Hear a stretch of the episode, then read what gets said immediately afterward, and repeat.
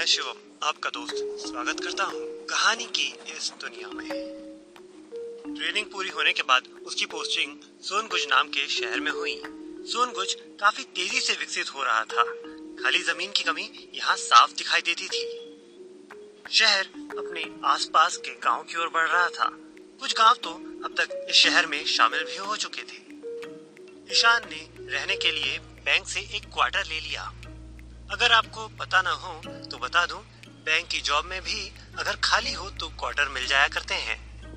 ये इलाका बाकी इलाकों से तो खुला खुला महसूस होता था।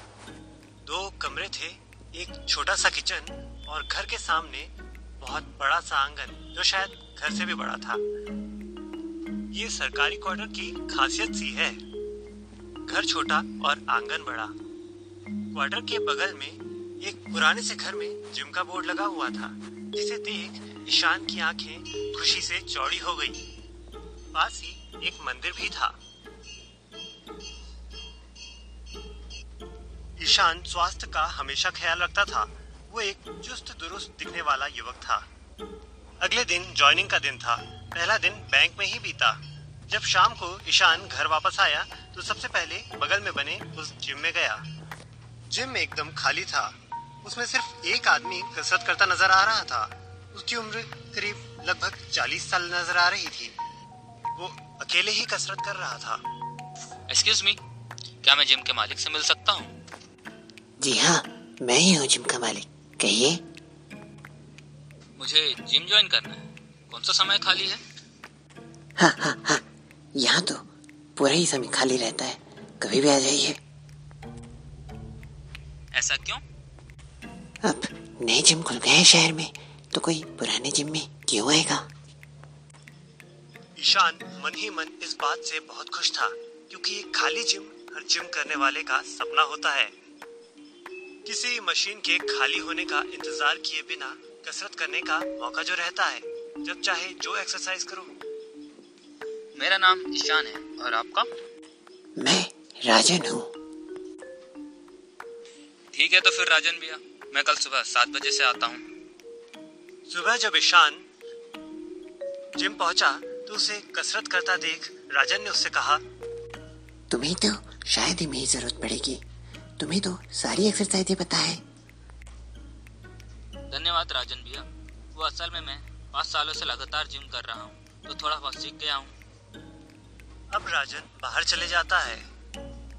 जिम में उत्साह बढ़ाने के लिए कुछ गाने बज रहे होते हैं जिसे सुन ईशान का जोश दुगना हो जा रहा था। पर अचानक ही वो गाने बंद हो जाते हैं। अरे ये क्या हुआ? लाइट तो गई नहीं। गाने अचानक क्यों बंद हो गए? इतना सोच ईशान म्यूज़िक सिस्टम का रिमोट ढूँढने लगा। जब उसे रिमोट मिला तो आवाज़ बढ़ाने पर गाना फिर से बजने लगा। ईशान जब फिर से कसरत करने लगा तो एक बार फिर गाने की आवाज़ अपने आप बंद हो जाती है।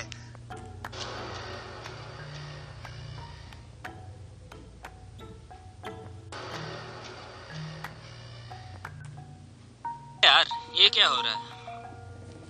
तभी ईशान को एक बच्चे के हंसने की आवाज़ आई।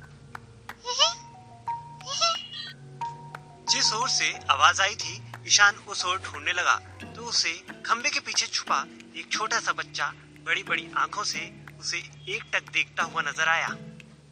उस बच्चे के चेहरे पर एक शरारती मुस्कान थी। अच्छा तो ये तुम्हारा काम है? इस पर बच्चा फिर से हंसने लगा। ईशान ने उस बच्चे को अपनी तरफ़ बुलाया। क्या नाम है तुम्हारा? इतना बोलकर वो लड़का वहाँ से भाग गया। राजन जी का बेटा होगा, बड़ा शरारती है। बच के रहना पड़ेगा इससे। अगले दिन जब ईशान जिम आया तो राजन थोड़ी देर उसे ट्रेनिंग देकर वापस बाहर चला गया। हमेशा की तरह म्यूज़िक ईशान का जोश बहुत बढ़ा रहा था। आज वो अपने बाहों को मज़बूत बनाने के लिए कुछ ज़्यादा ही वज़न उठा रहा था। मशीन में उसने करीब तीस किलो वज़न फंसा रखा था। तभी आज फिर एक बार अचानक म्यूज़िक बंद हो गया। ईशान समझ गया कि ये शायद फिर से उस पिंकू की शरारत होगी। पिंकू? ए पिंकू? ईशान ने पिंकू को आवाज़ दी पर सामने से कोई जवाब नहीं आया। तब ईशान ने खुद रिमोट ढूंढना शुरू किया। जब उसे रिमोट मिला तब वो रिमोट टूटा हुआ था।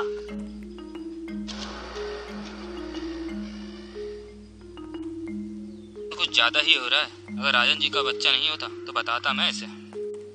खैर, ईशान ने म्यूज़िक सिस्टम में लगी बटनों से उसका वॉल्यूम बढ़ा लिया था। ईशान अब वापस उस मशीन की ओर कसरत करने के लिए चला गया। लेकिन वो इस बात से अनजान था कि किसी ने मशीन की वजनों की पिन निकाल दी है।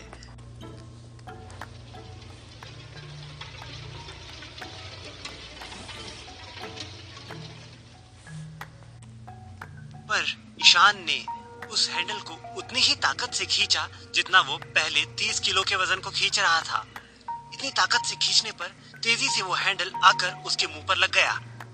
ईशान दर्द से चिल्लाने लगा। आ, राजन जी! हाँ क्या हुआ ईशान? क्या हुआ? आपका बेटा बहुत शरारती है। ये सब उसी की शरारत है। ये सुन राजन ईशान को एकटक देखने लगा। आपका बेटा बहुत शरारती है। आप उसे समझाइए पर मारिएगा मत। आज तुम घर जाओ। चोट ज़्यादा तो नहीं है पर फिर भी घर जाओ और आराम करो। हाँ चोट तो मामूली है। ठीक है मैं घर जाता हूँ। कल मिलते हैं। अगले दिन ईशान जब जिम पहुँचा तो राजन शायद मंदिर से आया हुआ था। उसके हाथ में एक पूजा की थाली जैसी कुछ थी जिसमें सिंदूर रखा हुआ था कुछ फूल। था कुछ फूल रखे थे और शायद एक दिया भी था। राजन ने ईशान को अपने पास बुलाया और उसके सर पे एक टीका लगा दिया। अरे आओ ईशान टीका लगवा लो। मंदिर से आया हूँ अभी अभी। आज पिंकू ने कोई शरारत नहीं की। ईशान आराम से जिम करके घर चला गया। अगले तीन दिन तक यही प्रक्रिया चली। जब भी ईशान जिम आता तो राजन बाहर उसे पूजा की थाली लिए हुए नज़र आता। वो आते ही साथ ईशान के माथे पर एक टीका लगा देता। आखिरकार ईशान ने उससे पूछ ही लिया। क्या बात है राजन भैया? आजकल रोज मंदिर जा रहे हो? पहले दो दिन तो मैंने आपको देखा नहीं मंदिर जाते हुए। अरे नहीं नहीं। मैं तो रोज ही मंदिर जाया करता हूँ। असल में पहले शाम को जाया करता था। पर अब व्यस्तता के कारण सुबह ही चले जाता हूँ। असल में बीमा का काम भी करता हूँ। इस जिम के भरोसे तो घर चलने से रहा। तुमने तो देखा ही है खाली पड़ा रहता है। अगले दिन रविवार था। जिम और ऑफ़िस दोनों की ही छुट्टी थी। ईशान दिन भर घूमकर देर रात घर वापस आया। लगभग बारह बज गया था। अरे यार बहुत टाइम हो गया है। कल ऑफ़िस भी जाना है। जल्दी नींद खुल जाए। ये सोचकर ईशान बिस्तर पर लेट गया। पर उसे हल्की नींद आती और फिर उड़ जाती। ऊपर से बार बार लाइट का आना जाना लगा हुआ था। आज इतनी पावर कट क्यों हो रही है यार? देर रात डेढ़ बजे ईशान की नींद फिर एक बार खुली। लाइट अभी भी कटी हुई थी। कमरा अंधेरे में था लेकिन अचानक लाइट आ गई। कमरे में तो अंधेरा ही था क्योंकि यहाँ की लाइट बंद थी लेकिन बाहर के कमरे से आती हुई रोशनी उसके कमरे को रोशन कर रही थी। नींद न आने के कारण परेशान ईशान ने जब करवट बदली तो अपने बिस्तर से दो कदम दूर उसे कोई खड़ा नज़र आया।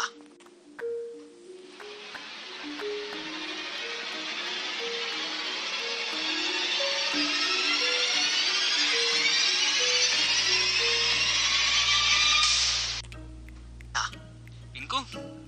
अरे, ये पिंकू ही तो दिख रहा है। मेरे घर के अंदर कैसे आया? ईशान ने ये बात मन ही मन सोची। पिंकू, आज कुछ बड़ा नज़र आ रहा था।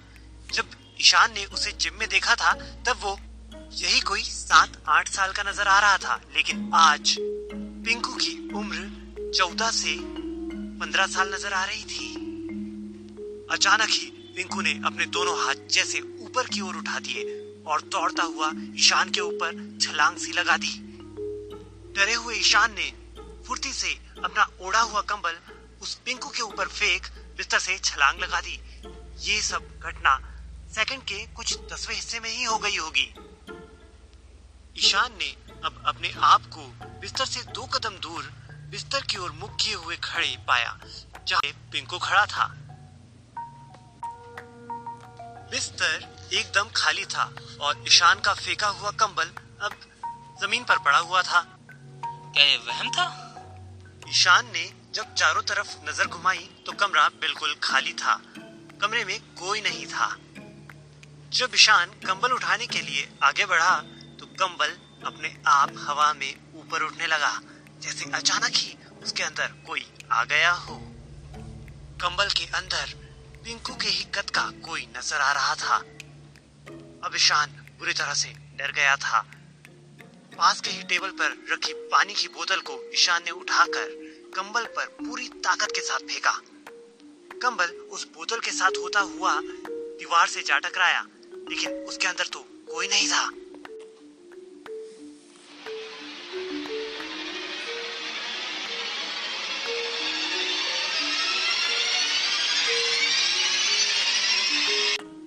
ईशान अब कमरे से बाहर निकलना चाहता था।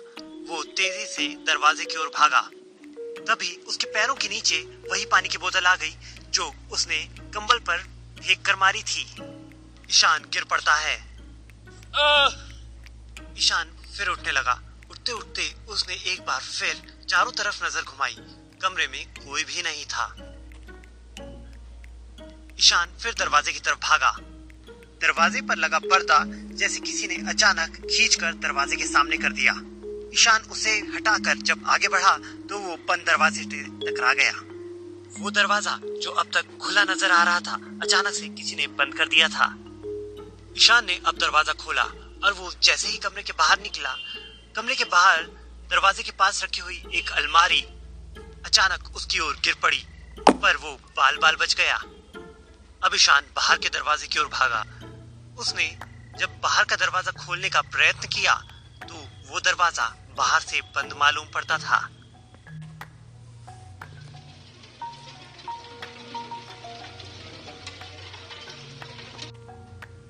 इस डर ने ईशान को कुछ ज़्यादा ही ताकत दे दी थी। उसने पूरा दम लगाया और एक पैर से उस दरवाजे पर प्रहार किया। दरवाज़ा टूट गया। ईशान दौड़ता हुआ सीधे राजन के घर पहुँचा और ज़ोर ज़ोर से राजन के घर का दरवाज़ा खटखटाने लगा। राजन जी राजन जी राजन जी। जैसे ही राजन बाहर आया अरे ईशान इतनी रात को तुम यहाँ पर क्या कर रही हो? क्या हुआ? इतनी घबराए हुए क्यों लग रहे हो? आपका बेटा पिंकू मेरे घर घुस आया है मुझ पर हमला कर रहा है। इस बात को सुनकर राजन ने ईशान को गंभीर मुद्रा में जवाब दिया मेरा कोई बेटा नहीं है वो जिसे तुमने देखा वो एक आत्मा है तुमने उसे पहले भी देखा है जिम में आत्मा आत्मा मुझे कुछ समझ नहीं आ रहा है वो मुझे क्यों परेशान कर रही है तुम मेरे साथ अंदर आओ मैं तुम्हें सब विस्तार से बताता हूँ राजन ईशान को घर के अंदर ले गया और उसे पानी पिलाकर बैठा दिया। ये जो क्वार्टर, मेरा घर, ये सब एक कब्रिस्तान पर बने हुए हैं, बच्चों का कब्रिस्तान। ये उस समय की बात है, जब शहर तेज़ी से बढ़ रहा था, ज़मीन की कमी हो रही थी। कब्रिस्तान भी सौ दो सौ साल पुराना हो गया था। बिल्डरों की नज़र इस पे पड़ गई। बड़े शहर, छोटे दिल, यहाँ तो पानी भी बिकता है, इंसान क्या चीज़ है? बिल्डरों ने उन लोगों को पैसे दे के ये कब्रें खरीद ली, जो लोग इन कब्रों को अपना पूर्वजों का बताते थे। मैंने भी अपनी सारी जमा पूंजी लगा के ये घर खरीदा था, जिम खोला इसमें। पर फिर यहाँ पे लोगों के साथ घटनाएँ होने लगी। कोई यहाँ नहीं आता। पर मैं कहाँ जाता? मेरा तो और कोई ठिकाना ही नहीं था। मेरी दोस्त ने मुझे सलाह दी कि अगर मैं इन आत्माओं को बिल्कुल ही दरकिनार कर दो। उन पर ध्यान ही ना दूँ, तो मुझे ये परेशान नहीं करेंगी। और हुआ भी ऐसा ही। मैं इन पर ध्यान नहीं देता था। तो मुझे रात में आने वाली आवाज़ें भी आना बंद हो गई। मेरे दोस्त ने मुझसे एक बात और कही थी कि कभी भी मैं गलती से इनसे बात ना करूँ। मैंने ऐसा ही किया। जब आपने मुझे बताया कि आपको जिम में कोई बच्चा दिखा है तो मैं समझ गया था कि वो कोई आत्मा ही है। इसलिए भगवान के आशीर्वाद स्वरूप मैं वो रोज वो सिंदूर का टीका आपको लगाता था जिससे उन आत्माओं ने आपको परेशान करना बंद कर दिया था। लेकिन आज जो हुआ है मुझे लगता है वो आत्माएँ आपसे जुड़ गई हैं कि आपने उनसे बात की थी। हाँ मैंने बात की थी। मुझे लगा वह आपका बेटा है। आपको अब यहाँ नहीं रहना चाहिए। ये उन आत्माओं का घर है। भले ही उन लोगों ने ये कमरे बेच दी जिनका ये घर है। उन्होंने इसे नहीं छोड़ा है। वो यहीं रहेंगे। और वो अब आपसे जुड़ चुके हैं। आपकी जान को खतरा हो सकता है। आपको यहाँ से चले जाना चाहिए। आज आप यहीं रुकिए। मेरे साथ रुकिए। और सुनिए, ये टीका लगा लीजिए। इस बात को तीन साल हो चुके हैं। ईशान की पोस्टिंग अब भी सोनकुच में ही है। लेकिन एक भी बार वो उस गली या उस मोहल्ले में जाने की हिम्मत नहीं कर पाता। क्या आप उस क्वार्टर में रहेंगे?